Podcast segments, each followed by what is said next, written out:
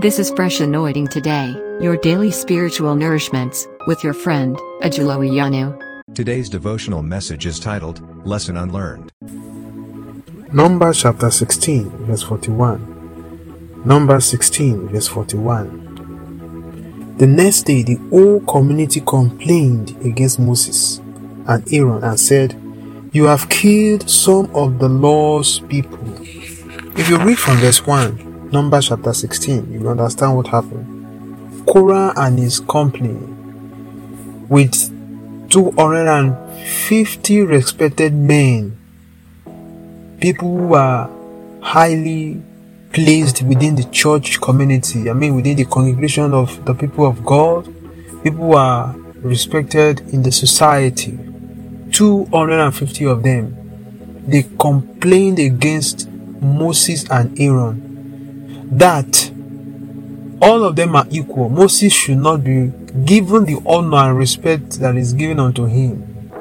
And again, they said that since they left, left Egypt, Moses has not given them vineyards, no company to absorb their uh, working force, I mean, their youth. Uh, they began to heap up complaint the tangible ones and the ones that are not reasonable against Moses and Aaron. Moses did not actually complain to God, but God can see it, God can hear it. God had it because it was in their midst. It was the leader of that uh, of that movement, the one leading them by the day and the night. He had it when they complained against Moses and Aaron. And the Lord said to Moses, Let me destroy these people. Set yourself apart. And the Lord and Moses said, No, God don't do that.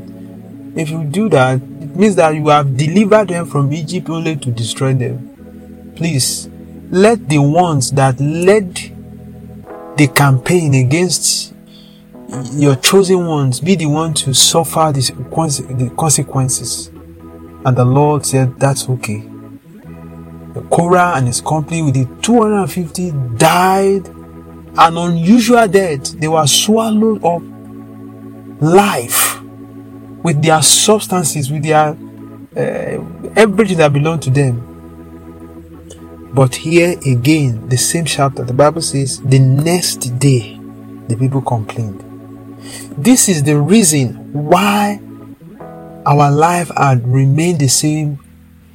God had done that yesterday so that people can learn how to respect God, respect His chosen ones, to give honor to God and His chosen ones, the leader He has chosen for them. He had done that yesterday. More than 250 persons were destroyed.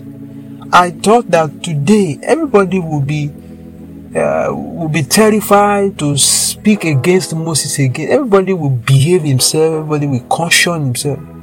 Rather than do that, someone also gathered people together to lead a campaign against God and his people.